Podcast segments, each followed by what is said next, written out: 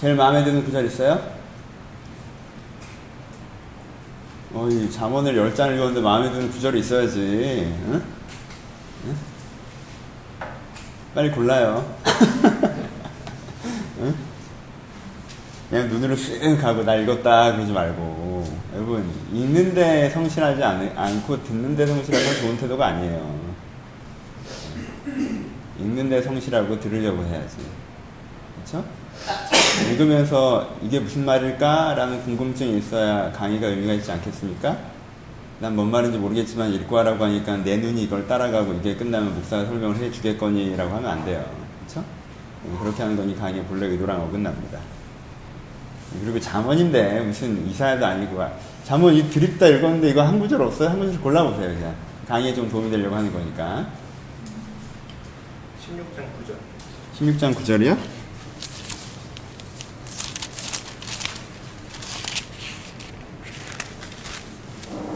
뭐죠? 아, 마음으로 계획하시더라도 인도하시는 여호와시다. 지난 금요 설교 때 좀 했던 내용과 좀 연결되네요. 유명한 구절이죠? 많은 길을 내가 계획하지만 인도는 하나님께서 하신다. 그렇죠? 우리는 주로 그 이 구절 읽으면은 일반적으로는 어떻게 많이 반응해요? 내가 계획을 많이 해도 인도는 하나님께서 하신다는 뜻이 뭐- 뭘로 받아들여요? 그걸 이루어지게 하신 분은 하나님이기 때문에 계획을 세운 다음에 꼭 이 계획대로 되게 해달라고 기도하자라는 식으로 좀 가죠. 그쵸? 그쵸? 근데 여기 인도는 뭐예요?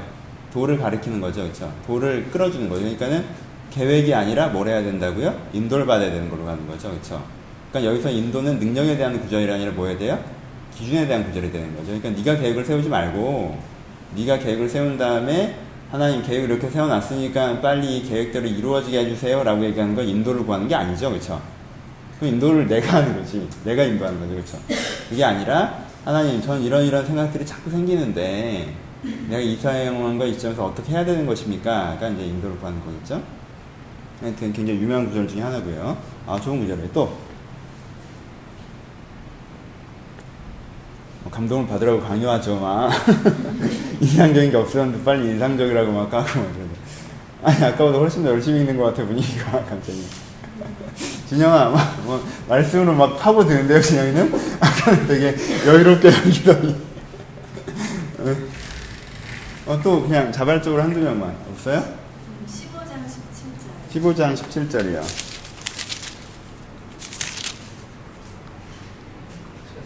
채소를 먹으면 서로 사랑하는 것이 살찐 소를 먹으면 서로 미워하는 것보다 나으니라.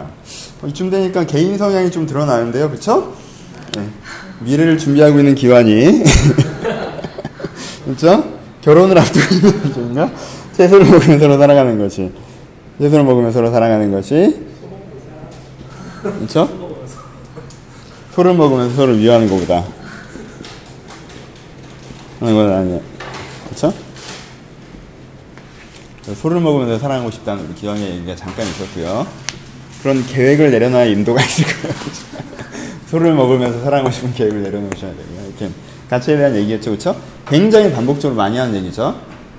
굉장히 반복적으로 많이 하는 얘기입니다. 뭐 포인트 이런 표현이 어떨지 모르겠지만 성경에서 잠언을 읽어보시면 여호와가 너의 네가 하나님의 인도를 따라갈 때 여호와가 너의 결론을 좋게 하실 것이라고 굉장히 반복해서 얘기해요, 그렇죠? 네가 여호와를 따라갈 때 하나님께서 악인의 길은 끌려 어떻게 되지만 의인의 길은 끝내 어떻게 된다라고 반복적으로 얘기합니다. 그렇죠? 근데요 그것과 함께 여러분들 오해하지 말아야 될 표현 중에 하나는 그 표현을 여러분들 오해하지 말아야 되는 표현 중에 하나는 성경에서는 반복적으로 뭘, 뭘 강조하냐면은 아, 악인이 재물을 못 얻는다는 게 아니라 그렇죠? 악인이 재물을 못 얻는다고 표현하지 않아요. 너를 죄로 인도하는 이익만 얻을 것이다라고 얘기해요. 오케이? 나는 악인이 뭔 얻어요? 이익은 얻죠. 근데 그 이익이 어떻다는 거예요? 너를 죄로 인도하는 이익이다라고 얘기하고요. 의인은 영혼의 양식을 얻는다라는 식으로 대꾸가 됩니다. 오케이? 그래서요, 성경에서는 반복적으로 소박한 삶에 대해서 굉장히 강조합니다. 가벼운 삶이라고 많이 표현하죠. 그렇죠? 가벼운 삶. 그러니까는 재물과 이익을 많이 얻고 살아가는 것이 아니라 너를 위한 재물과 이익은 어느 정도 필요를 충당할 정도를 얻고 그 다음에 사람들과 좋은 관계들을 맺고 그리고 사회적으로 올바른 성취들을 하는 것들을 이제 성공한 인생으로 표현한 부분들이 있죠, 그렇죠? 그런 부분들이 있습니다. 그러니까 소를 먹으면서 화목하게 사는 건 기본 지향령주는 조금 안 맞고요. 채소를 주로 먹으셔야. 요즘 채소 먹기도 어렵죠, 그렇죠? 네, 채소 먹기도 어려워요. 얼마 전에 예빈나가 저한테 채식 뷔페 한번 데려가서 콩으로 된 불고기를 한번 콩불고기를 한번 먹어봤는데 예, 버섯 맛이더라고요. 별로 이렇게 막 뭐, 야, 이게 이것이 불고기다 뭐 이러진 않아요. 아, 근데 저는 그냥 버섯을 워낙 좋아하기 때문에 되게 맛있게 먹었는데 근데 난 그런 생각 들었어. 채식주의를 하는 사람이 굳이 콩을 불고기 모양으로 만들어 놓고 먹는 게 아, 왠지 좀 초라하다. 그냥 콩 모양으로 드시지라는 생각을 좀 했는데 하여튼 뭐 요즘에 좀 세월이 바뀌어서 채식이 더 비싼 부분도 있어요. 또 한 명만 더. 더. 진영이 완전 팠는데 없어요? 아무리 봐도 감독님 구절이 없어요? 10장 12절이요? 10장 12절. 아, 미움은 다툼을 일으켜도 사랑은 모든 허물을 가리느니라. 참 각자에게 맞는 말씀이 있는 것 같네요. 그쵸? 진영이가 최근에 공감의 영성에 대한 설교에 감동을 받고 좀 공감의 사람이 되고자 날마다 날마다 노력하고 있는데, 그쵸? 네, 사랑이 필요하죠. 그쵸? 아름다운 얘기입니다. 이거 중요한 말씀이고요. 포인트 포인트를 대충 몇 구절을 얘기를 했는데 한 7, 8구절을 더 얘기해보고 싶은 마음도 있는데 읽어보시니까 느낌이 어때요? 읽어보시니까 1장부터 9장까지는요 연결이 됩니다. 그쵸? 1권은 연결이 돼요. 1장부터 9장까지 지난주에 설명을 하다 말고 좀 이따가 그 설명을 마저 할 거예요. 마저 할 건데 2장의 전체 구조 먼저 설명을 합시다. 그러니까는 저번 주에 안 오신 분이 있어서 다시 한번 말씀드리면 잠언은 한 권의 책이 아니라고 말씀을 드렸어요. 그쵸? 아예 독립적으로 따로 떨어져 있는 세 권의 책이라고 그랬어요. 그냥 후대에서 잠언이라고 그냥 한 권으로 그냥 편집적으로 묶은 것 뿐이지 1권은 1장에서 9장까지로 끝나요. 2권은 10 장에서 20 몇 장까지로 2권이 이어지고요. 3권이 또 따로 나오고요. 그쵸? 그러니까 이게 2권의 특징을 알아야 되는데 어떻게 이해하시면 되냐면요. 1권이 이론편이라고 하면 2권이 실습편이라고 이해를 하시면 됩니다. 그러니까는 1권에서요, 수학 문제의 원리를 다 설명을 해놓은 거고요. 그쵸? 이런 공식으로 풀어야 돼. 라고 원리를 해놓은 거고요. 그 다음에 그 각각에 대한 여러 종류의 문제들을 그냥 쭉쭉쭉쭉쭉 풀어놓은 거예요. 그냥. 그러니까는 1권보다는 2권이 훨씬 더 산만하게 진행되는 것처럼 보이겠죠. 그쵸? 하지만 그 산만한 진행성 속에서 뭐가 있을 거예요? 일정한 통일성이 부여가 됩니다. 예를 들면 이런 거죠. 지난주랑 연결해서 얘기합니다. 지난주에 했던 핵심 공식을 기억하세요. 공식을 잠언을 쭉 읽으시면 그러니까 공식을 잃어버리고 읽으면 이게 어디 배가 산으로 가는 거예요. 그렇죠? 공식을 기억하지. 공식은 뭐라고 그랬어요? 우리가 어떻게 돼야 된다고 그랬어요? 우리가 지혜로워져야 된다고 그랬죠. 그렇죠? 그렇죠? 지혜를 얻은, 얻으려고 한 사람이 잠언을 읽는 거잖아요. 그렇죠? 지혜로워져야 된다고 그랬어요. 지혜로 지혜로움을 얻으려면 지혜로움다는 건 사실 어떻게 된다는 것을 여호와를 경외하는 사람이 되는 게 지혜로운 지혜로운 사람이라는 거죠. 그렇죠? 그러니까 여호와를 알고 여호와를 경외하기를 깨닫게 되는 것이 지혜로워지는 거예요. 그렇죠? 근데 내가 그게 여호와 하나님의 내 아비의 법이에요. 아비의 법. 내가 너한테 지혜로운 걸 가리킬 건데 지혜로운 건 여호와를 경외하는 거야. 근데 지혜로워지면 어떻게 해야 돼? 지혜를 만나야 돼라고 했죠. 지혜를 만나야 돼. 지혜에 대해서 이해하는 것이 아니라 지혜를 공부하는 것이 아니라 인격 대신 지혜를 만나야 네가 여호와를 경외하기를 깨닫는 지혜를 얻을 수가 있어. 지혜로움을. 그러니까 진짜 지혜로움 뭐, 지혜로움이란 뭐예요? 신약에서 얘기한 거랑 똑같은 거죠. 자기중심성. 그렇죠? 복습이에요. 자기중심성에서 탈피해서 하나님이 중심이 되고 내가 그 중심에 배워가는 태도, 그 중심을 알아가는 태도, 내가 진리를 추구하는 태도를 갖게 되는 것. 내가 진리인 양, 내가 기준인 양 하는 게 아니라 하나님의 진리 대신, 진리 대신 하나님을 내가 알아가고 추구하고자 하는 진리에 대한 추구적 삶의 태도를 갖는 게 뭐라고 그랬어요? 지혜라고 그랬죠. 그렇죠? 지혜는 처세술이 아니에요. 그렇죠? 지혜는 삶의 기술이 아니고 지혜는 세상에 대한 정보가 아니라 뭐예요? 내가 삶을 살아가는 태도가 지혜예요. 내 태도가 내 중심적으로 살아가는 것이 아니라 하나님의 중심을 두고 경외하기를 추구하는 하나님을 추구하는 삶의 태도가 완전히 지혜로워지는 거예요. 그렇죠? 이 지혜로워지면 이 지혜로워지면 어디서부터 오는 거예요? 지혜를 만남으로부터 오는 거예요. 그렇죠? 이게 우리가 얘기하는 법이에요. 근데 이 법에서 우리를 멀리 끌고 가는 게 뭐라고 했어요? 멀리 끌고 가는 게 두 가지가 있다고 그랬죠. 하나는 뭐라고 했어요? 음료로 표현되죠. 좀 이따 설명을 다시 한번 길게 하겠지만 음료는 오늘의 즐거움을 추구하는 거. 그렇죠? 오늘의 즐거움을 추구하고 오늘의 즐거움에 반응하는 거, 그렇죠? 그렇죠? 이게 성경에서 표현하기에는 처음에 입이 달 때는 꿀처럼 다나 속으로 들어가면 쑥처럼 쓰고 너를 찌를 것이다라고 했죠, 그렇죠? 그렇죠?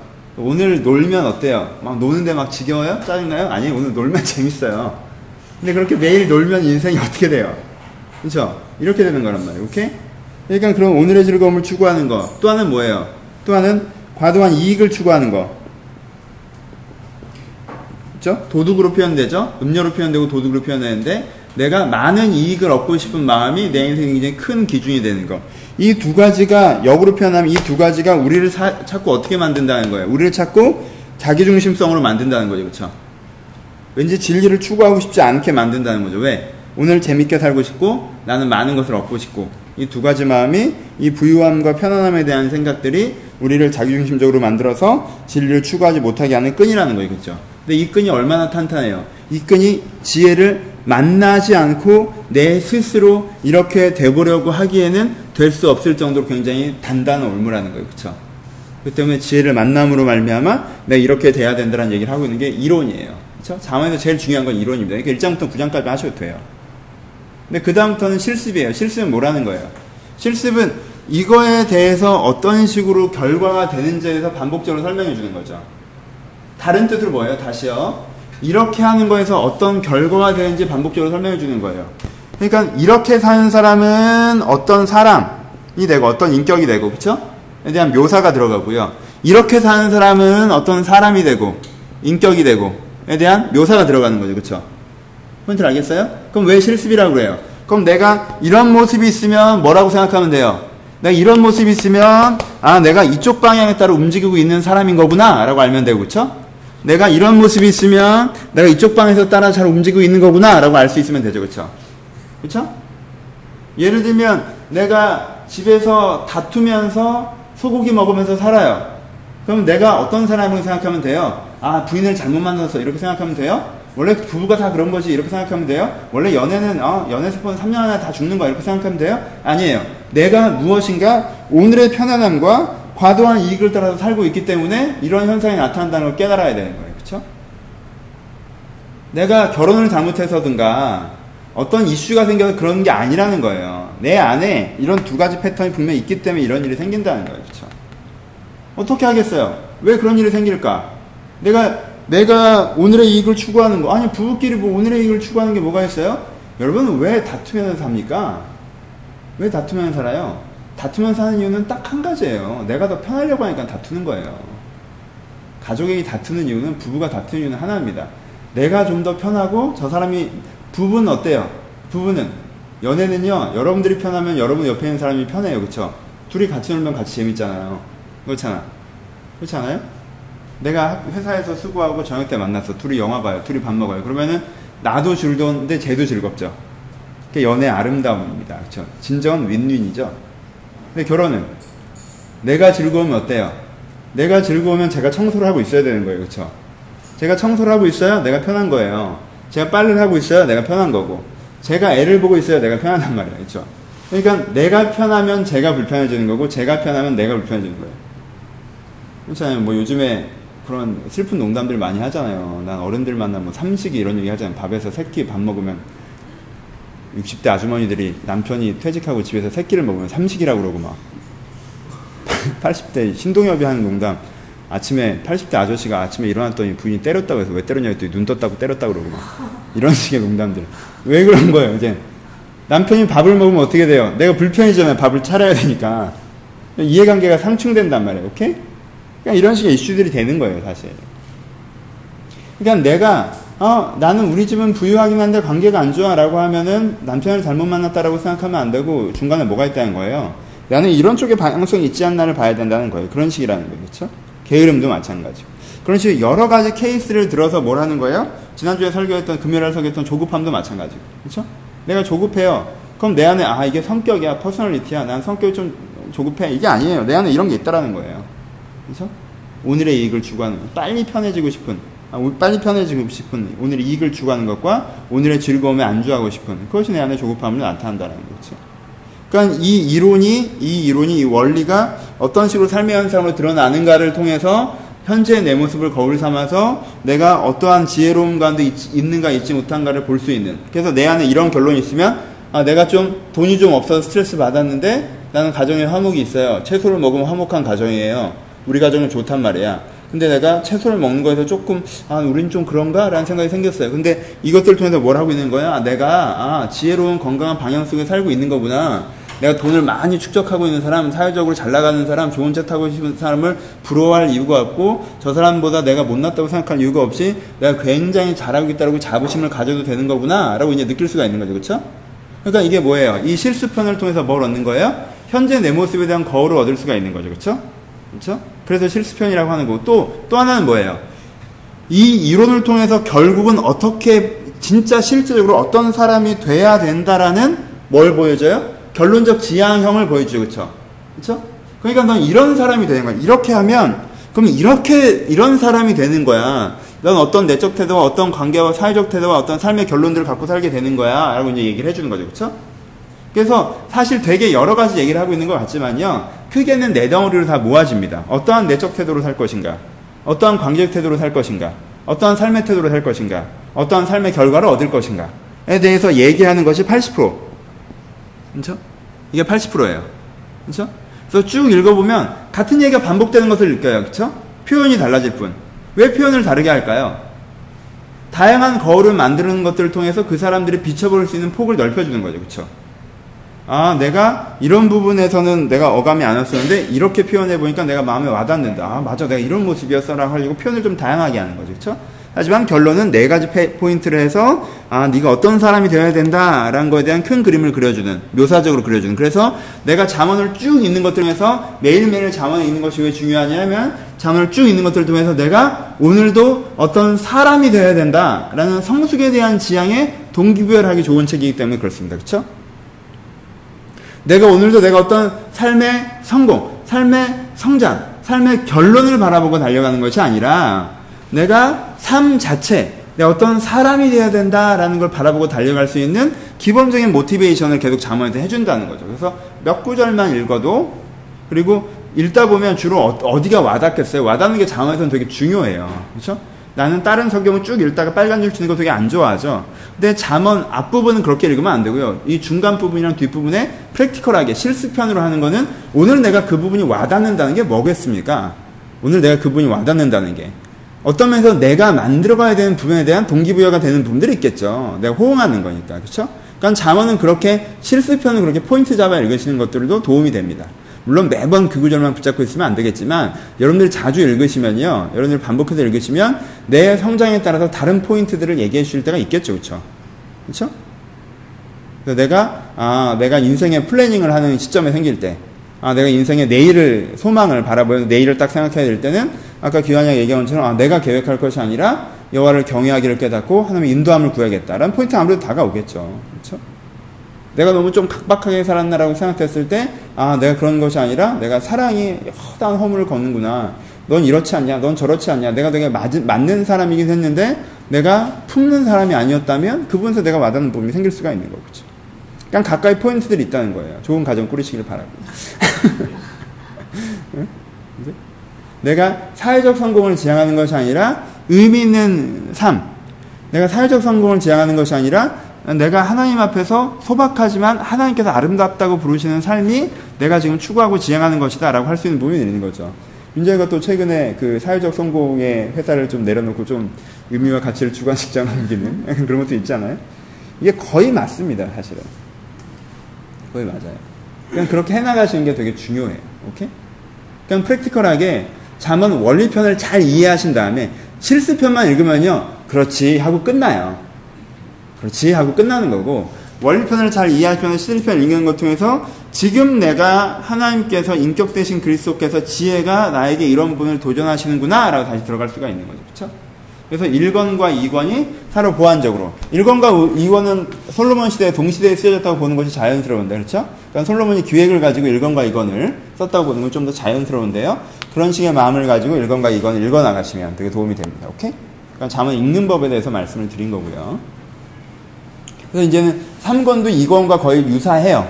유사한데 강조점이랑 글쓰기 방식이 2권과 좀 다른 2권은 아예 실습편이기 때문에 딱딱딱딱딱딱 끊어지는 게 강하다면 3권은 조금 패턴이 다른 부분들이 있습니다. 하지만 뭐 2권과 큰 차이는 없고요. 오케이?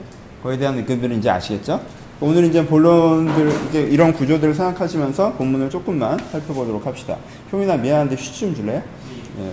나는 왜 진짜 이걸 이거 닦는 거 얼마 하지도 않는데 이걸 이렇게 안 사요? 2주째, 3주째, 몇 달째, 몇 주째 안 사고 있네. 이번 주에 내가 꼭 사야지. 아, 괜찮아. 내가 할게요. 예. 지난주에 한 3, 3장까지 했나요? 3장까지 했나요?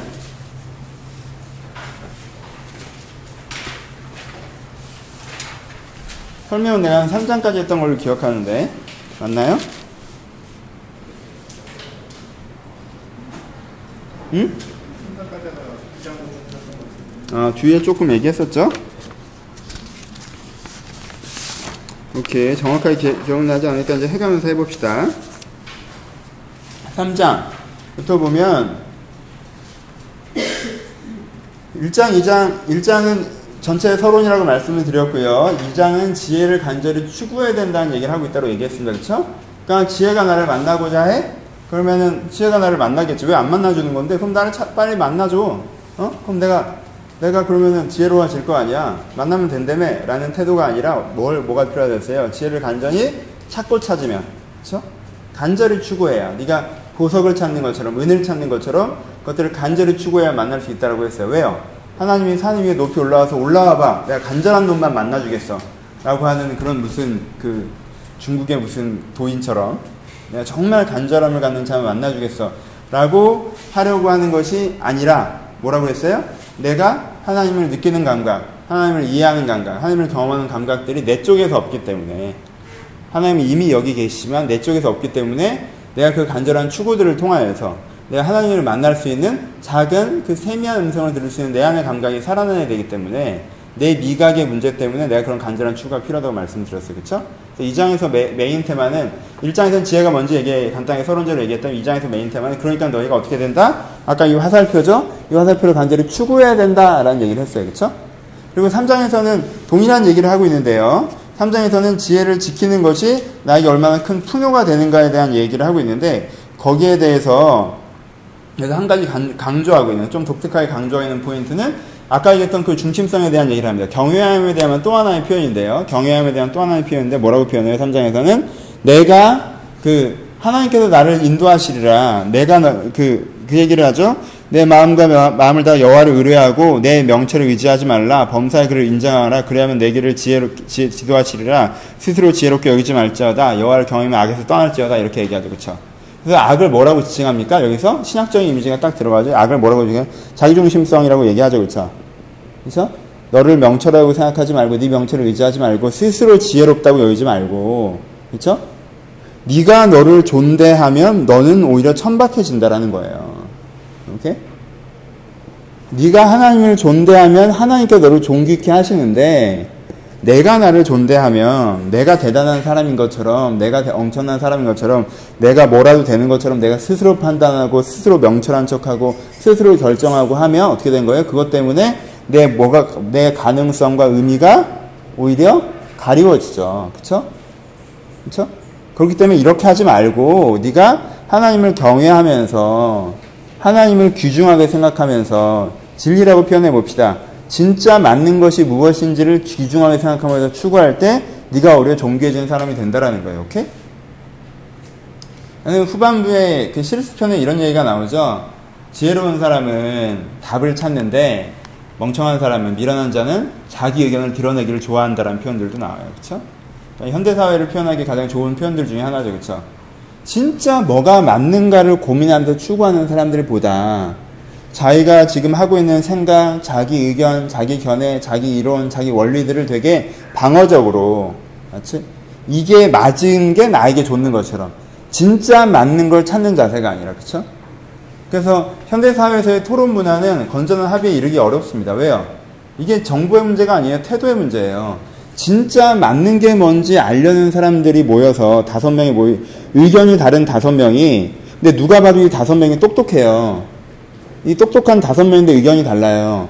대부분의 사람들이 다섯 가지 중에 한 가지 생각들을 갖고 있어요. 제일 똑똑한 사람 한 명이 토론을 하면 이런 사람들이라면 이런 태도라면 어떻게 돼요? 아, 서로 토론하는 과정을 통해서 진리가 뭔지 알고 싶으니까 결론이 나겠죠. 진짜 맞는 건 이건가 보다. 하지만 우리나라는요, 제일 똑똑한 다섯 사람들 붙여놓으면요, 미친 듯이 싸우다가 끝납니다. 그리고는 집에 와서 무슨 생각하는 줄 알아요? 야, 내가 그래도 대화를 주도했지? 그치? 내 의론이 좀 더 지배적이었지? 이 토론을 본 사람들 중에 상당수가 내 쪽으로 쏠렸겠지? 왜냐면 내가 논리적으로 되게 다른 사람들 압도했으니까 우리나라는 이래요. 왜 그래요? 예, 추구적 자세가 아니라는 거죠. 그렇죠? 이게 지성인들의 토론 문화에서도 마찬가지고요. 시정 잡배라고 표현을 하는 게 어떨지 모르겠지만 그냥 일반인들의 토론 문화에서도 마찬가지라는 거예요. 그렇죠? 근데 이렇게 됩니다. 어떻게 하지 마라? 네 의견을 자꾸 고집하지 말고 하나님의 생각들을 많이 해야 된다라는 것들이 두 번째 3장에서 main으로 강조되는 포인트입니다. 그러면서 3장에서 그 얘기들을 하면서 하고 있는 얘기가 뭐예요? 그러니까 제일 3장에서 메인 포인트 이해를 하면서 그 사람의 그 다음부터 이제는 11조 얘기를 하기 시작합니다. 근데 여기서 돈 많이 드리라는 얘기를 단지 하고 있는 건 아니에요. 11조를 얘기하고 또 하나님께서 내가 불편하더라도 하나님께 서원하는 것들은 갚아야 된다는 얘기들을 하고 뭐 이런 상황적인 얘기들을 하는 것 같은데요. 이런 상황들을 얘기하는 게 다 뭐예요? 하나님을 뭐, 뭐 어떻게 생각해야 된다? 중요하게 생각해야 된다는 얘기를 하고요. 그게 너한테 뭐가 된다? 생명나무가 된다라고 얘기를 합니다. 그쵸?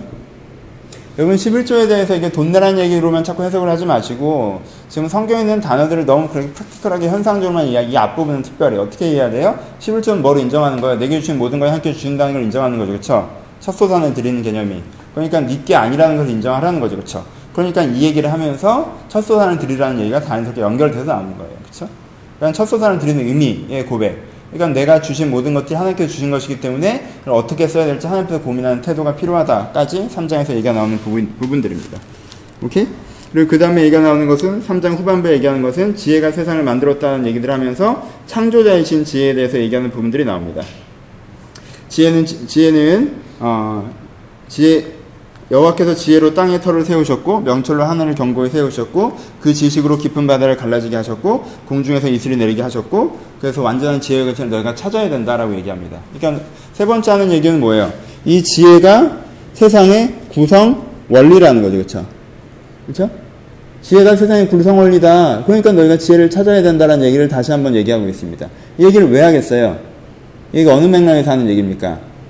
지혜가 세상의 구성 원리니까 내가 인생의 의사결정을 하고 세상을 파악하는 결정을 할 때 지혜를 추구해서 배워야 돼요. 내 나름대로 생각해야 돼요.에 대해서 얘기하는 거예요. 그렇죠? 그러니까 세상은 지혜가 만들었어요. 그럼 세상을 파악하고 세상 속에서 내가 뭘 할지 결정하는 건 여호와를 경외함으로 지혜를 경외함을 통해서 지혜를 통한 경외로서 내가 깨달아야 되는 거지 이렇게 될 수 있는 게 아니라는 거에 대한 기반을 얘기하는 거예요. 그렇죠? 나는 여호와의 경외함 네가 자기 중심에서 탈피해서 진리를 추구하는 태도 이걸 가져야 된다는 얘기를 네가 형식적으로 이 형식을 지키면서 그 고백을 기억하라는 것이고 네가 이 지식을 기억하면서 그 고백을 기억하라는 것이고 하는 게 이제 3장의 메인 테마로 진행이 됩니다. 그렇죠? 난 반복적으로 나오는 얘기죠. 아주 한 가지 테마로 진행이 되는 거예요. 네가 네가 뭔가 인생의 중요한 결정들을 할 때 네 감정과 네 취향과 네 성향과 네 planning 속에서 결정을 하느냐? 아니면 진짜 맞는 것이 뭘까? 에 대해서 내가 고민하면서 추구하면서 내 것을 찾아가느냐에 대한 것입니다. 오케이? 후자가 되셔야 됩니다. 이 3장에서 얘기하는 메인 테마고요. 우리는 왜 후자가 안 될까요? 우리는 왜 후자가 되기를 싫어할까요?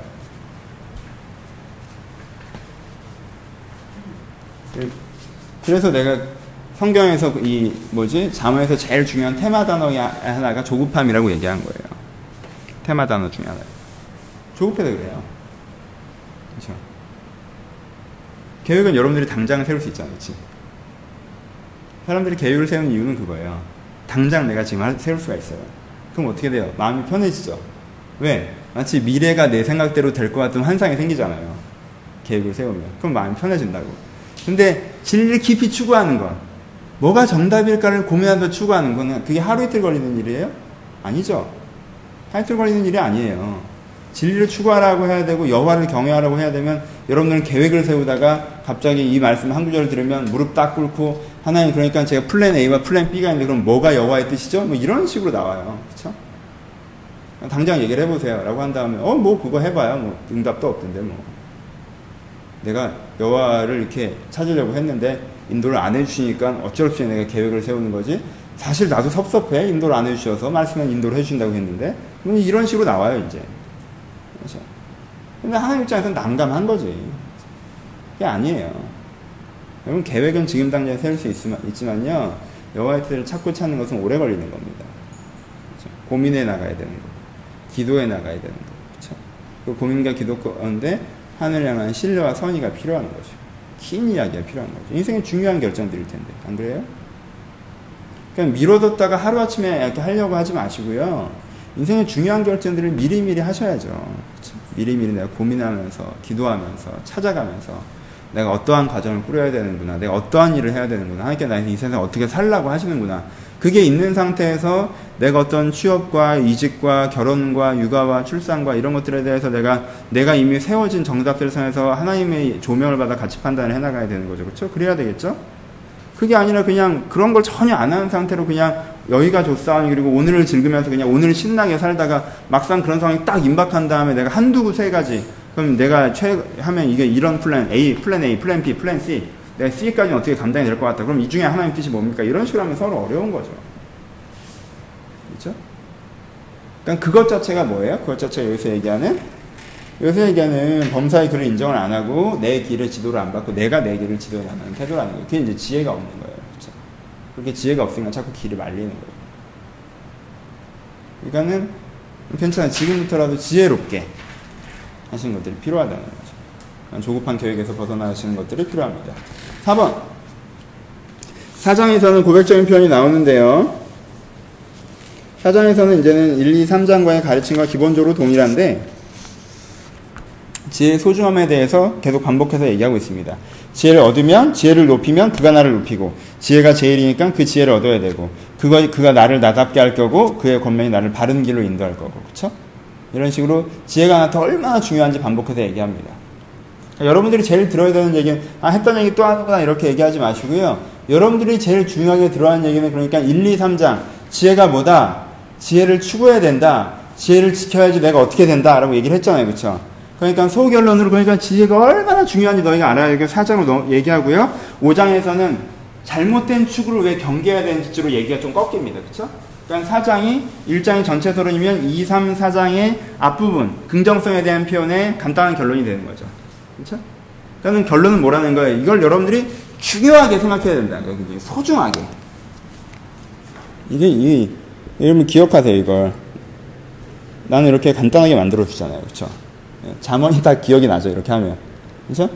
이게 굉장히 중요한 거라는 사실. 내가 이것을 얻으려고 굉장히 노력해야 된다는 사실. 내가 이것들을 지속적으로 추구해야 된다는 사실이 잠언에서 가장 얘기를 많이 하는 겁니다. 여러분들의 가장 큰 문제, 우리의 가장 큰 문제는 뭐예요? 대중의 가장 큰 문제는 지혜를 얻으려고 하지 않는 것이 대중의 가장 큰 문제라는 거예요. 오케이? 근데 사람들이 얘기해요. 나 지혜를 얻을 생각 있어. 나 지혜를 얻을 생각 있어. 근데 그 사람 생각에는 처세술. 그 사람 생각에는 지금 내 계획에 대한 어떤 결정들. 그쵸? 그런 걸 얻을 생각이 있는 거예요. 그러니까 가벼운 마음으로 접근하면 가볍게 한두 가지 이렇게 하면 돼 라든가 이런 방법으로 살아가면 돼 이런 것들을 얻기를 바라니까 성경의 잠언은 지혜가 없다라고 얘기하는 거죠. 그렇죠? 그러니까 미련한 자이기 때문에 지혜가 지혜로 안 보이는 거예요. 이게 지혜예요. 그러니까 내가 이 지혜를 추구하는 태도가 없다는 걸 깨닫고 내가 이 지혜를 추구하는 사람이 되고자 하는 왜 지혜가 가장 중요하니까 지혜를 얻는 것이 모든 것을 얻는 것이니까 될 수 있는 표현들이 있습니다. 오케이? 솔로몬이 쓴 거죠. 그냥 우리가 후반부 솔로몬이 말렸기 때문에 말리는 솔로몬만 자꾸 생각하는 경향이 있는데 여러분 전성기 솔로몬은 다윗보다 위대했습니다. 그쵸? 전성기 솔로몬은 다윗보다 위대했어요. 그 전성기에 쓴 거고요. 아브라함에게 약속하셨던 것들이 역사시대에서 한 번도 구현된 적이 없는데 그것을 구현시킨 사람이 솔로몬이에요. 그쵸? 그건 신앙 고백적으로, 공동체적으로, 사회적으로 구현된 게 솔로몬 시대의 이스라엘이란 말이에요. 그쵸? 그리고 그 구현된 사람에게 당신이 그걸 구현할 수 있었던 핵심은 뭡니까? 라고 했더니 뭐라고 얘기하는 거예요? 지혜다. 라고 얘기하는 거예요. 이것이 내 핵심이다. 당신이 정말 많은 판단들은 잘하고 당신을 통해서 많은 잘된 일이 일어나고 당신의 비유와 결론들이 너무나도 탁월하고 당신의 삶에 대한 자세가 너무나도 좋은데 당신의 그 중심에 뭐가 있습니까? 라고 했더니 지혜가 있다고 얘기를 한 거예요. 그러니까 여러분들이 이것들을 중요하게 생각할 수 있느냐에 대한 문제죠. 여기서 이제 4장이고요. 5장부터는 톤이 좀 바뀌죠? 5장에서 이제 주로 무슨 얘기를 하기 시작합니까? 계속 음료 얘기하기 시작합니다. 음료 얘기 재밌죠? 그쵸? 아까 얘기했던 구절에 나오죠? 입술은 꿀에 떨어뜨리며 입은 기름보다 미끄러우나 나중에 쑥처럼 쓰고 두날 가진 칼같이 날카로우며 여자분들은 자꾸 이런 비유들을 잘 안 하다요. 그쵸? 남자들은 이렇게 비유를 응용하기가 좀 쉬울 수도 있어요. 그쵸? 전혀 이렇게 동감도 안 되고 적응도 안 되고 그래요?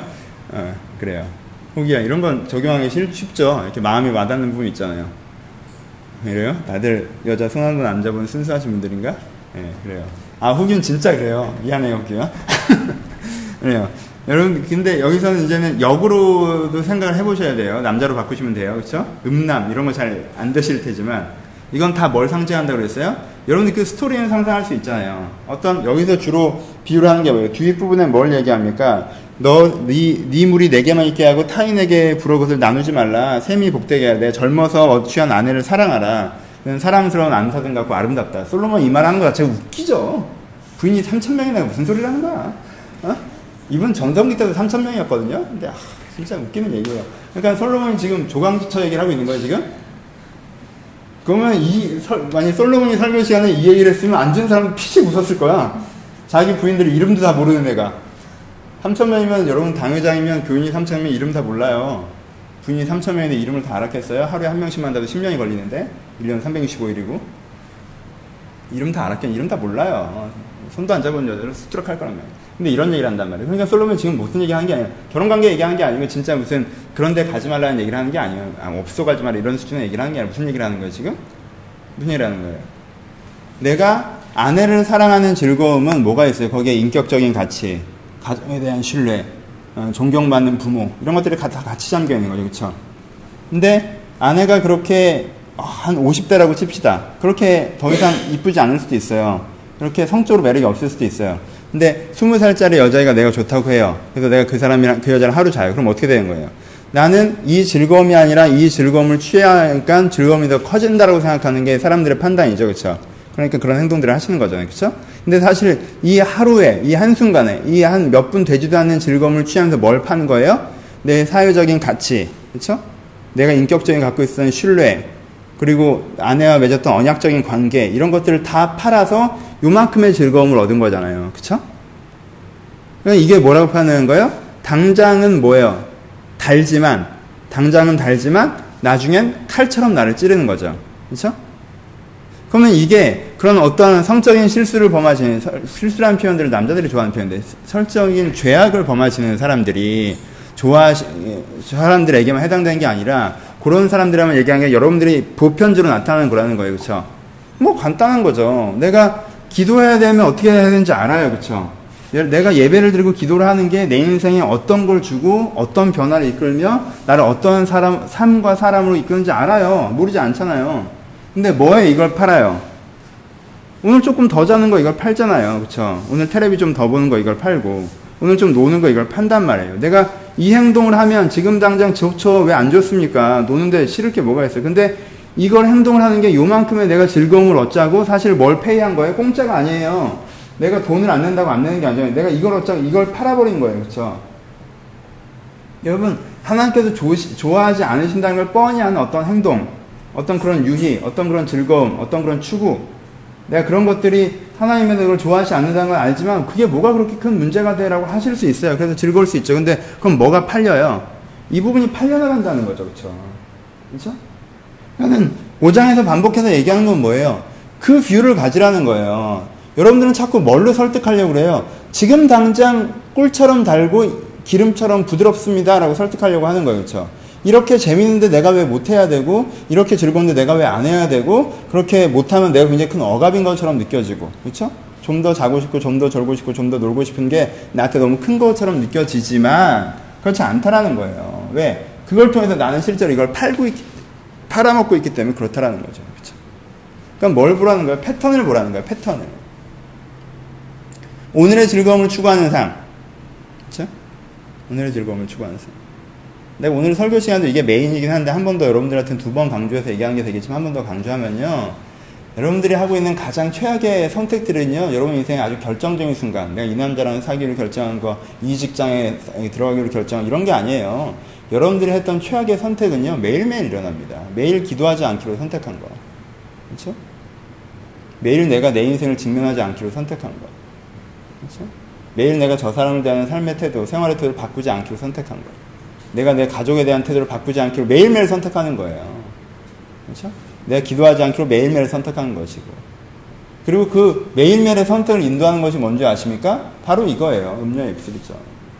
오늘의 즐거움, 오늘의 편안함. 화가 나면 화를 내야 되고, 짜증 나면 짜증 내야 되고, 난 그것까지 신경 쓰지 않고 싶, 신경 쓰고 싶지 않으니까 고개를 돌려야 되고, 그리고 난 놀고 싶으니까 이걸 못하겠고, 그쵸?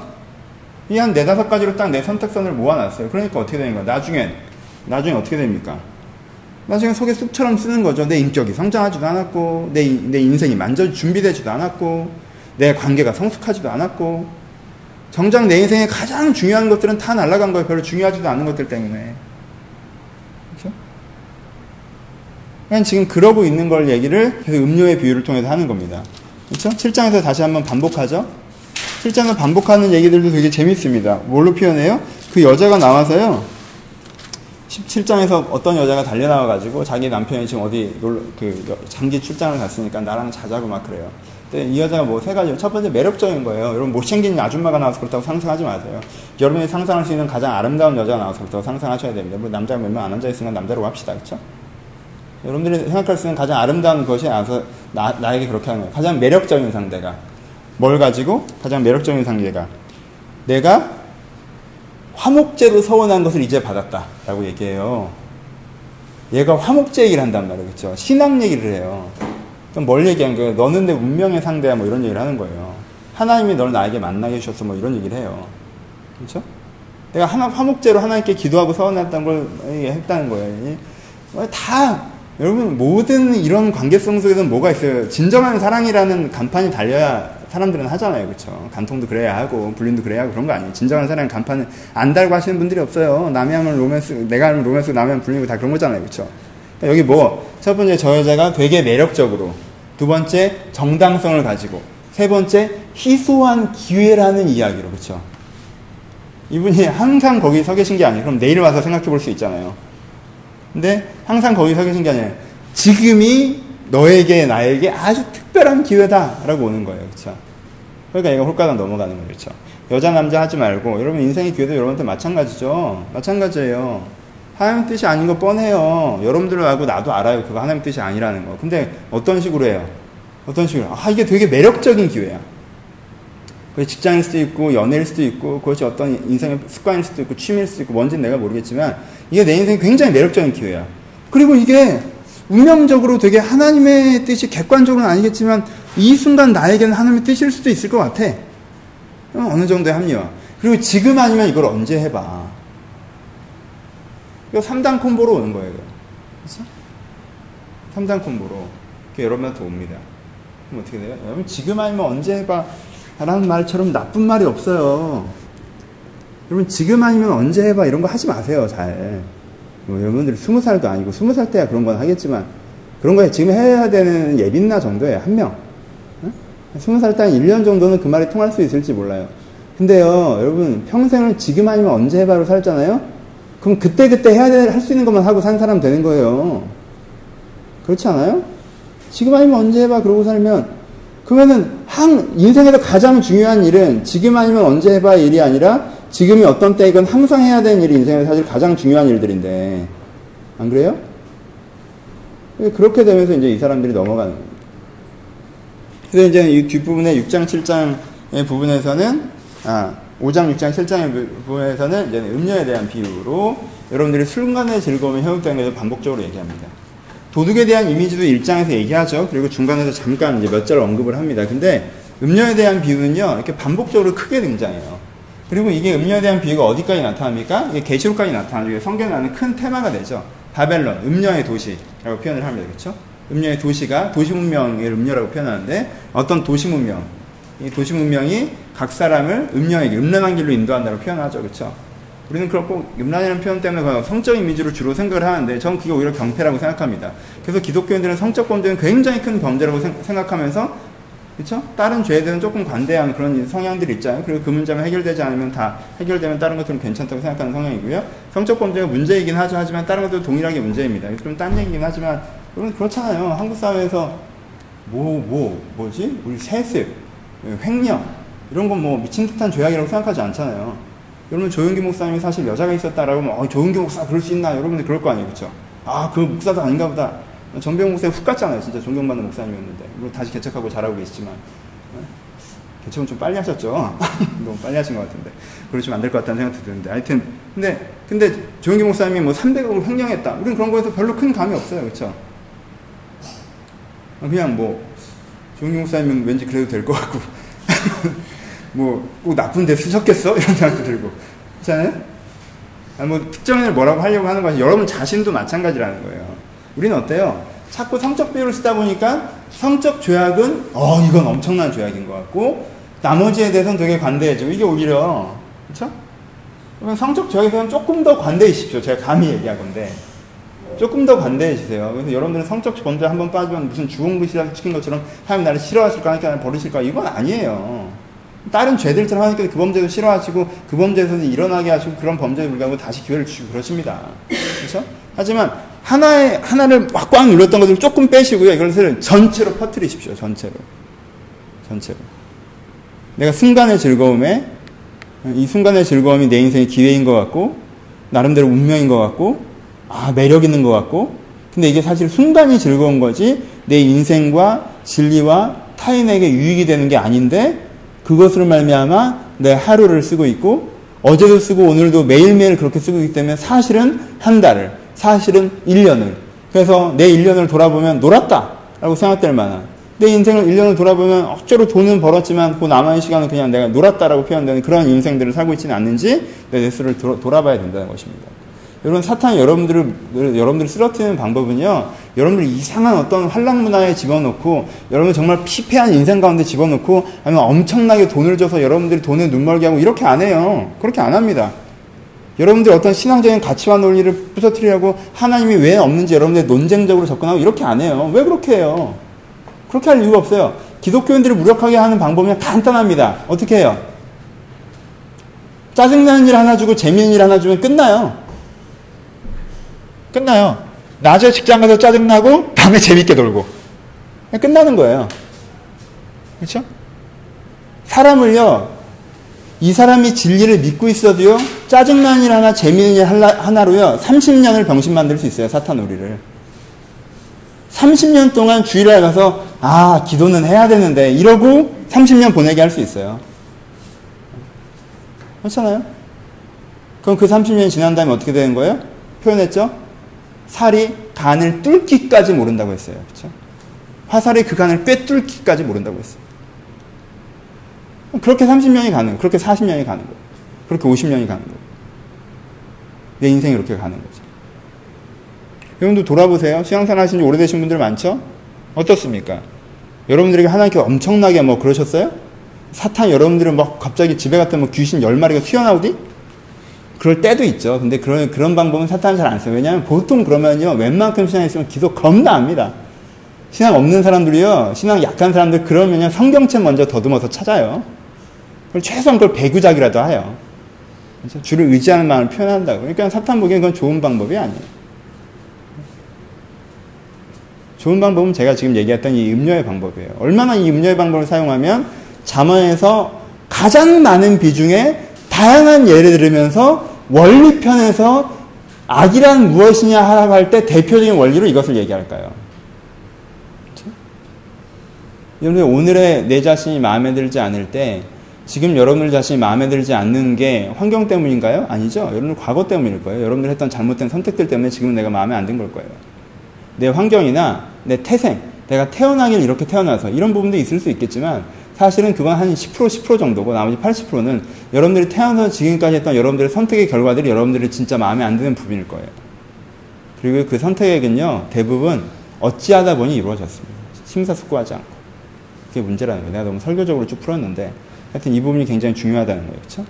잠에서 여러분들이 이 부분을 반복해서 읽으시면서 왜냐하면 음녀 얘기는 사람들이 어 또 우리나라 사람들이 약간 유교적에서 이런 얘기 별로 안 좋아. 어, 성경 이런 얘기가 다 적혀 있네. 막 이래. 좋은 말씀 이렇게 딱 한 구절 이렇게 그렇죠? 아까 여호와를 경외하는 것이 딱 이런 멋있는 말이 나오길 바라지 어떤 여나 어떤 남자애가 어떤 과부 어떤 그 유부녀한테 끌려가가지고 자다가 뭐 이런 얘기 나오면 아, 이런 얘기 근데 왜 그렇게 긴 스토리를 두 번이나 얘기하는지 꼭 기억하시라는 얘기입니다. 대부분이 그거에 그거에 빠져서 일로 못 가기 때문에 그러는 거예요. 그거에 빠져서 네, 여러분들 정신을 차리시고 내가 바로 그 어, 정말 도살장으로 끌려가면서도 좋다 하고 끌려가는 그 소와 같은 그렇죠? 하나님 보시기에는 제가 지금 죽으러 끌려가는데 좋다라고 끌려가네. 오늘 하루 또 테레비 보고 누워 있고 오늘 하루 또 그냥 그냥 잠자고 그냥 오늘도 늦게까지 일어나서 그냥 정신없이 출근하고 오늘 그렇게 보내고 내일을 그렇게 보내고 1년을 그렇게 보고 2년을 그렇게 보고 그게 나를 죽음으로 인도하는 것이 도살장을 끌려가는 것인데 별 생각 없이 또 그렇게 하고 있는 것들에 대해서 하나님께서 얘기하시는 것을 여러분들이 명확하게 기억하시면 필요하다는 것입니다. 이 부분에 대해서 여러분들이 좀 많이 기억하셨으면 좋겠고요. 6장에서는 두 가지에 대해서 얘기를 합니다. 5장, 7장이 음료의 비유가 굉장히 강하고요. 6장에서는 음, 하나는 이제 50분이구나. 내가 신났구나. 2장에서는 내가 어, 거만함에 대한 얘기를 하죠. 그렇죠? 거만함. 그러니까 거만함에 대한 여러분 잘 이해가 하시죠. 보증 쓰지 말라는 얘기합니다. 보증 쓰면 큰일 난다는 얘기예요.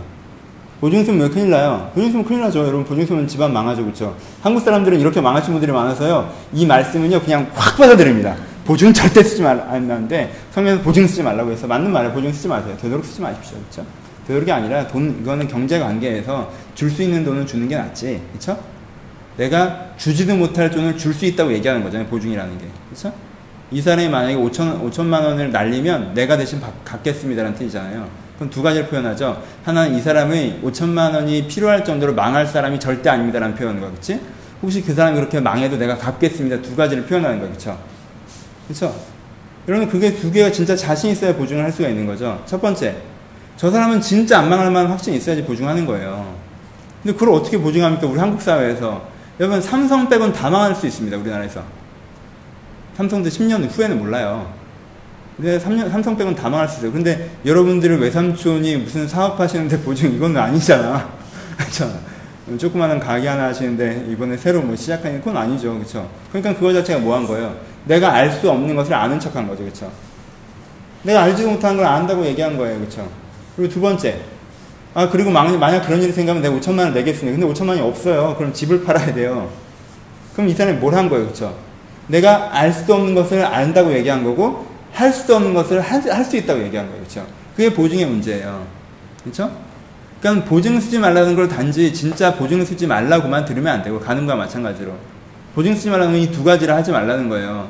여러분들 알 수도 없는 것을 알지 못한 것을 안다고 하지도 말고요. 할 수도 없는 것을 한다고 하지 마세요. 그러면은요, 여러분들이 한 그 거만한 태도가 여러분들을 죽일 겁니다. 꼭 남들이 여러분들을 비웃는다든가 남들이 여러분을 어떻게 한다는 뜻이 아니에요. 알지 못하는 것을 안다고 하고 할 수도 없는 것을 한다고 하는 사람은요, 자기 인생의 기회를 다 허비하고요, 결국은 그 거만함이 그 사람을 죽이게 된다는 것이에요. 그냥 보증하지 마십시오. 특별히 여러분들 자신을 보증하지 마세요. 여러분, 여러분 자신에서 뭘 합니까? 여러분, 여러분 자신에서 뭘 할 수가 있어요? 그렇죠? 내가 내 자신에서 모른다는 걸 알아야 배워갈 거고, 내가 내 자신에서 할 수 있는 게 없다는 걸 알아야 해나갈 거 아닙니까? 도움을 받으면서, 주의 도움을 받으면서. 그렇죠? 그러니까 거만함이 죄라고 하는 거예요. 보증 쓰지 말라고 하는 거예요. 보증 쓰면 망한다고 하는 거예요. 보증 쓰면 망합니다. 보증 쓰지 마십시오. 특별히 여러분들 자신의, 여러분 인생에 보증 쓰지 마십시오. 세상에 보증 쓰지 마십시오. 뭐나 아는 것처럼, 뭐나 할 수 있는 것처럼 그렇게 건방 떨면서 살아가시면 안 돼요. 여러분 할 수 있는 거 많지 않아요. 아는 것도 많지 않고. 할 수 있는 것만큼 해나가면서 더 많은 것을 할 수 있도록 노력하십시오. 알고 있는 것만큼 안다고 하면서 더 많은 것을 알아가고자 노력하세요. 그게 보증 쓰지 않는 삶의 태도입니다. 그렇죠? 두 번째 또 하나는 뭘 얘기해요? 보증 쓰지 말라는 거랑 게으르지 말라는 얘기하죠. 그렇죠? 그러니까는 아까 얘기했던 그, 그 음란의 죄, 순간의 즐거움을 추구하는 거 빼고 하나 더 원리에서 얘기하는 게 뭐예요? 원리적으로 표현하면서 이건 니네들이 진짜 조심해야 된다는 건 어떤 캐릭터에 대해서 이 악분을 강조합니까? 거만하고 게으르네가 제일 문제라는 거예요. 이게 전반부에서 얘기한 특정한 캐릭터예요. 그렇죠? 원리 편에서는 캐릭터 하나로 딱 특징 지어서 얘기하는데 사실은 실제 편에 가서 이게 핵심이에요. 제일 문제적인 인간이 뭐예요? 이쪽에 있는 인간, 이쪽에 있는 인간. 내가 이러면 내가 아마 순간의 즐거움과 이익을 따라가나 보다라고 아시면 돼요. 내가 어떤 일일 때? 내가 거만하고 게으른 애일 때. 내가 되게 뭐라도 아는 것처럼 뭐라도 할 수 있는 것처럼 하면서 아무것도 안 하네. 그래서 내가 뭐 할 수 있다는 자부심을 통해서 자기가 하지 않고 있음에 대한 두려움을 극복하는 애들이죠. 거만하고 게으르네. 예, 이런 망한다 그러는 거예요. 그렇죠? 거기서 빨리 도망쳐 나오라고 합니다. 6장은. 네가 그 거만함과 게으름에서 어떻게든 빨리 도망쳐 나오려고 해야 돼. 큰일 난 것처럼 이게 내가 와 이거 큰일 났다. 여기서 어떻게 하면 도망칠까 이런 마음을 가지라고 해요. 6장에서는. 왜? 거기 있다간 망하기 때문에 그래요. 거기 있다가. 거만함이 인생의 덕목인 것처럼 이렇게 뭐 예. 최근에 좀 나아졌어요. 근데 최근만 한 5년, 5년 전만 해도 작법 문화가 있었잖아요. 그렇죠? 제가 자신감 있게 예? 내가 못해도 내가 좀 이렇게 이런 요즘에는 그 허세 장렬하면서 되게 좀 무시하는 문화가 다시 왔는데 그렇죠? 그런 것들에 대해서 되게 실제적으로 하고 있지 않으면서 이런 것들에 대해서 여러분들이 혹시 내가 그런 캐릭이라면 여러분들이 무서워하셔야 됩니다. 왜요? 여러분 인생이 곧 망할 거기 때문에 그래요. 예. 그건 하나님 때문이 아니에요. 나중에 하나님 원망하지 마십시오. 예. 내가 거만하고 게으르면 뭐 어떻게 하게 어떻게? 그러면 거만하고 게으르면 어떻게 하겠어요? 그러면서 꼭 하나님 탓하고 환경 탓하고 내가 왜 이 시대 탓하고 부모 탓하고 뭐 그러지 마세요. 거만하고 게으르서 망하는 거예요. 고대나 지금이나. 제가 망하면요 거만하고 게으르서 망하는 거예요. 하나님 나 버리신 거 아니고. 그런데 여기서 무슨 마음을 가져야 돼요? 저도 거만하고 게을러요. 근데 여기에 큰일 났다는 마음을 가져서 빨리 도망가려는 마음을 가져야 된다. 아, 어떡하지? 여러분, 음녀가 여러분들을 그럴 때 요셉처럼 겉옷을 벗어놓고라도 뛰쳐나가는, 그쵸? 그 러니까 여러분들의 순간의 즐거움이 여러분들이 이렇게 솔살거려서 퍼지게 하려고 할 때 빨리 그 마음에서 도망가셔야 돼요. 그쵸? 그리고 이 거만함과 게으름에서 도망가셔야 됩니다. 그래야 내가 이쪽으로 갈 수가 있어요. 그게 이쪽으로 잡아가는 힘이기 때문에. 네, 그것을 가르쳐야 된다는 거고 마무리는 뭐로 가겠어요? 8장과 9장에서 이제는 결론부 지혜가 등장하죠. 그렇죠? 이 앞부분 이론편의 앞부분에서 2장부터 2, 3, 4, 5장은 뭘 얘기했어요?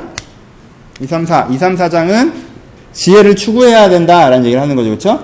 그 다음에 4, 5, 6장은 지혜를 추구하지 않는 삶이 이렇게 위험한 삶이고 이런 삶이 지혜를 추구하지 않는 삶이기 때문에 경계해야 된다라는 얘기를 하고 있는 거죠. 그렇죠?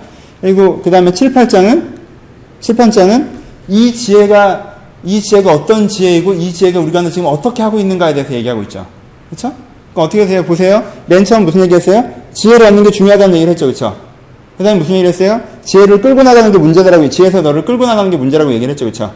그리고 마지막에 무슨 얘기하는 거예요? 마지막에 지혜가 너에게 지금 어떻게 하고 있는지 얘기하고 있는 거죠. 그렇죠? 이 주제적 세 포인트를 딱 다루고 있는 거예요. 그렇죠? 그러니까 전 1장부터 9장까지를 사실은 되게 좋아해요. 내 취향이잖아요. 이렇게 뭔가 딱 맞아 떨어지는 거. 아, 솔로몬이 잘 썼구만. 막 이렇게, 아, 진짜 똑똑하다. 뭐 이런 건데, 10장부터는 했던 말을 쫙 모아놓은 거예요. 그러니까 약간 내 취향은 아니에요. 난 그런 거 별로 좋아하지 않아요. 근데 하여튼, 1장부터 9장까지는 여러분들이 반복적으로 읽으면서 딱 내 안에 어떤, 생각의 기준점이 될 수 있도록 딱 가져있는. 지혜가 뭐, 뭐 하고 있다고 얘기합니까? 8장에서 보면요. 지혜가 이제는 설교를 하고 있어요. 지혜가 부리지 않냐 명체를 소리 높이지 않냐 그가 길가 높은 곳에 내가 서며 성문 결과 뭐 문 어귀에서 소리를 부르면서 이제 지혜가 설교를 합니다. 설교 내용이 있어요. 8장을 잘 읽어보시면요. 설교가 다섯 가지 내용의 설교, 여섯 가지 내용의 설교를 하고 있습니다. 첫 번째, 나는 선물이다. 나를 소중히 추구해라. 라고 지혜가 얘기합니다. 그렇죠? 그전에는 솔로몬이 얘기한 거예요. 근데 지혜가 얘기해. 나는 선물이다. 너희들한테. 네가 이렇게 돼야 되는데, 지금 얘기했잖아요. 이렇게 돼야 되는데, 이렇게 끌려나가. 그렇죠? 어, 그러니까 여러분들이 이 얘기를 내가 했을 때 여러분들 느낌이 어때요? 아, 내가 혹시 내가 거만하고 게으르네? 아, 내가 순간의 즐거움에 따라서 휘둘리네? 아, 그렇게 내 인생이 망쳐지고 있는 부분이 있네? 난 이러지 말고 이래야겠네? 그런데 나는 이러지 말고 이래야겠다고 결단을 해도 이렇게 되기보단 계속 이럴 것 같기도 하네? 가 6장까지의 내 심리적인 결론이 되겠죠. 근데 그때 뭐라고 하는 거예요? 그러니까 너에게 뭐가 선물이다? 지혜가 선물이라는 거. 왜? 이렇게 이런 사람을 이렇게 만나 만드는 건 뭐예요? 지혜이기 때문에. 그렇죠? 지혜란 단어는 섞어 쓰기 때문에 혼란스럽지 말라고 했어요. 지혜로움과 지혜가 다르다고 했죠. 그렇죠? 지혜, 로고스, 예수 그리스도를 얘기하는 거죠. 그렇죠? 그래서 지혜로우신 그 예수가 너에게 뭐다? 아니, 지혜이신 그 예수가 뭐다? 너에게 선물이다. 그래서 나는 여호와를 경외하고 악을 미워하게 너희들 가운데 가르치고 깨닫게 한다. 나는 너희를 이런 쪽으로 가르치고 이런 쪽으로 가지 않도록 한다. 나는 나의 사람들과 함께 역사를 이끌고 있다. 그러니까 나, 나와 나의 사람들은 이런 방향으로 만들어지고 있고 속으로 만들어지고 있고 또 다른 사람이 그렇게 되게 만들어 가고 있다. 세상이 그렇게 되게 만들어 가고 있다라고 설교하고요. 그리고 나로 인한 삶의 거는 보석에도 비할 것이 없다. 이렇게 돼서 이렇게 되면 보석과도 비할 수 없는 진짜 소중한 삶이다. 그래서 여호와께서 태초에 나와 함께 생명을 세상을 창조하셨고 나를 얻는 자는 생명을 얻는 것이다. 라고 얘기한 걸 지혜의 설교가 마무리가 됩니다. 지혜가 여섯 가지 설교를 하는데 그렇죠? 핵심 포인트들을 다시 한번 8장에서 예수 그리스도의 육성으로 다시 한번 얘기하는 거죠. 그렇죠? 내가 선물이다. 나는 아, 여호와를 경외하고 악을 미워하는 것들을 가르친다. 나는 나의 사람들과 함께 이 일을 이루어내고 있다. 그러니까 너희가 이런 사람이 되라는 거죠. 너희가 이렇게 되면 그건 무엇보다도 가꿀 수 없는 가장 중요한 것이다. 라는 거. 그렇죠? 자문을 통해 여러분들이 신앙이 인생에서 얼마나 중요한가를 깨닫는 계기가 되셔야 됩니다. 오케이? 내가 내 인생의 중요도에서 신앙이 한쪽으로 밀려나 있었다면 신앙이 얼마나 신앙생활, 종교생활을 얘기하지 않는 건 알죠. 하지만 신앙이 내 인생 얼마나 중요한가 여러분들 깨달으셔야 되는 얘기를 하고 있습니다. 그리고 마지막으로 9장에 보면 9장 이제 결론이죠. 9장 1절 6절에 지혜가 그의 집을 세우고요. 지혜가 잔치를 베풀고요. 지혜가 초대합니다. 신약적 이미지랑 다 연결되죠. 그렇죠? 그러니까 여러분 잠언을 알아야 신약이 보여요. 왜 그러시는지. 그렇죠? 왜 그런 비유를 하셨는지. 그러니까 지혜가 뭐라고 있어요? 잔치를 베풀고 있죠. 저 지혜가 집을 세웠고요. 지혜가 잔치를 베풀고요. 지혜가 사람들을 초대하고 있습니다. 그래서 듣지 않는 거만한 자는 안 되고 듣는 지혜로운 자는 듣고 변화된다는 거죠. 듣지 않는 거만한 자는 오히려 이런 것들을 미워하고 싫어하고 듣는 지혜로운 자는 듣고 변화됩니다. 그렇죠? 그래서 이것은 이 경외의 지혜를 듣는 자는 유익할 것이나 듣지 않는 자는 나중에 해가 될 것이다 라고 얘기하고 있습니다. 그러니까 이 잔치의 초대, 계시록적 이미지죠, 그렇죠? 그렇잖아요. 아까 8장의 이미지는 무슨 이미지예요? 지혜가 성에서 어, 소리 지르고 가르치고 부르고 하는 게 뭐예요? 성자의 임재, 메시아적 이미지죠, 그렇죠? 그리고 그 지혜가 이제는 잔치를 베풀어요. 그리고 잔치에 초대합니다. 그리고 잔치 초대된 자들과 함께 잔치에 참여함과 잔치에 초대를 거절한 자들과 자들이 잔치에 참여하지 못함이 있을 것이라 얘기하는 계시록적 이미지로 마무리를 하는 거죠, 그렇죠? 솔로몬이 얼마나 똑똑했는지 알겠죠?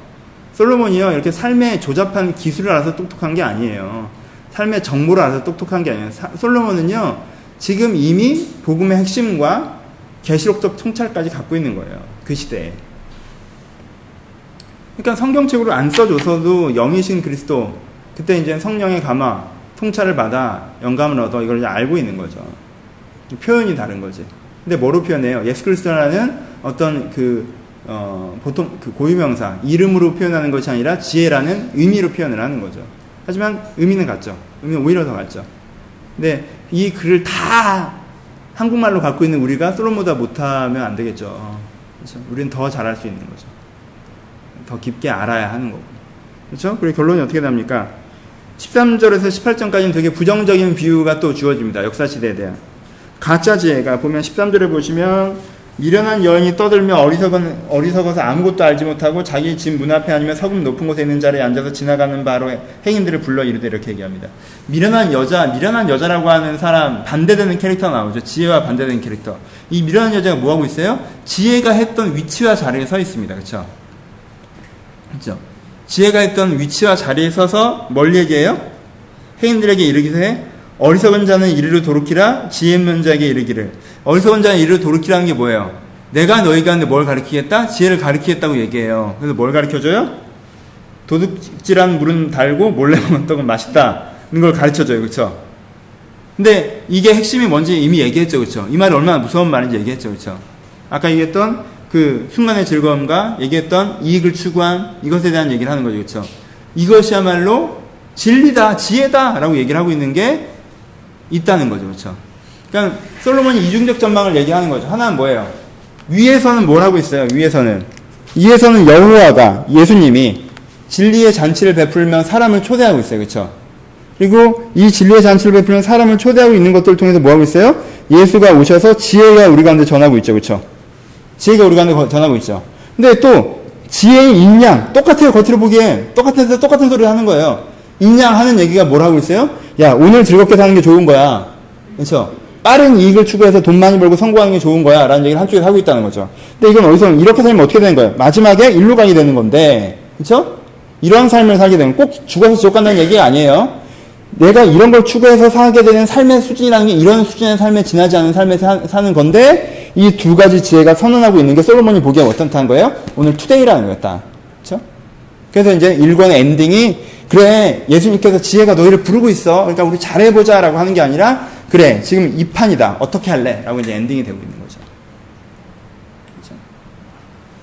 여러분 이 앵글로 이뭐 오늘은 1권만 하고 끝나는데 이거는 뭐 내용이 전 1권을 더 좋아해요. 이 앵글로 이제 우리를 비춰보는 거죠. 그렇죠? 이 앵글로 여러분들 비춰보십시오. 지금 내 기분과 내 감정과 내 생각을 현재 나를 판단하지 말고요. 이 앵글로 여러분들이 비춰보세요. 내가 뭘 하고 있는지. 내 입장, 내 처지, 내 기분, 내 감정 생각하니까 착한 하나님한테 억울하고 원망스럽고 다른 사람 비교해서 내가 왠지 손해 본 것 같고 하, 막 이렇게 막 나 다 남 탓이에요. 그리고 난 이 정도면 잘하고 있는 것 같고 여러분 그러지 마세요. 그거 속는 겁니다. 안개 속을 걸어다니는 거예요. 그러지 마시고요. 이 앵글로 날 보세요. 내가 어떤 사람인지, 내가 어떤 지혜자의 얘기를 듣고 어떤 쪽으로 가고 있는 사람인지, 그리고 내가 그럼 결국 어떻게 될 건지. 이렇게 가면 이렇게 되고 이렇게 하면 이렇게 됩니다. 당장은 어려워 보일 수도 있고, 있어요. 단단 답답해 보일 수도 있고요. 그렇죠? 여러분들이 식물만 먹을 수도 있고요. 그렇게 큰 돈을 못 벌 수도 있어요. 그렇죠? 근데 그때 여러분들 알게 될 거예요. 하지만 여러분들은 사랑하는 사람들과 함께 있을 거고요. 세상에 여러분들 의미 있는 사람일 거고요. 여러분들 때문에 세상이 좋아지고 있을 거고요. 하나님께 여러분들 때문에 기뻐하실 거예요. 그렇죠? 이게 내가 이렇게 되는 거예요. 이렇게 이렇게 살면요 이렇게 됩니다. 자꾸 뭐 아, 내가 해도 안 되고 그러지 않아요. 내가 이렇게 안 하니까 안 돼. 뭐래? 안 하니까 안 되는 거예요, 그렇죠? 네? 네, 이러니까 이렇게 되는 거예요. 이렇게. 그래서 잠언 1장부터 9장을 통해서 여러분들의 머리의 그 어리석음들을 깨끗이 그렇죠? 어, 씻어내시고 투명한 눈으로 이런 다시 한번 다시 한번 바라볼 수 있는 그런 시야를 얻으셨으면 좋겠습니다. 예, 이 뒷부분은 다음에 다음 주에 한 주에 1장부터 9장까지 2주에 걸쳐서 했는데 예, 10장부터 31장까지 1주에 쫙 하도록 하겠습니다. 잠은 또 길어지면 여러분들이나 버릴까봐 짧게 하도록 하겠습니다. 기도합시다.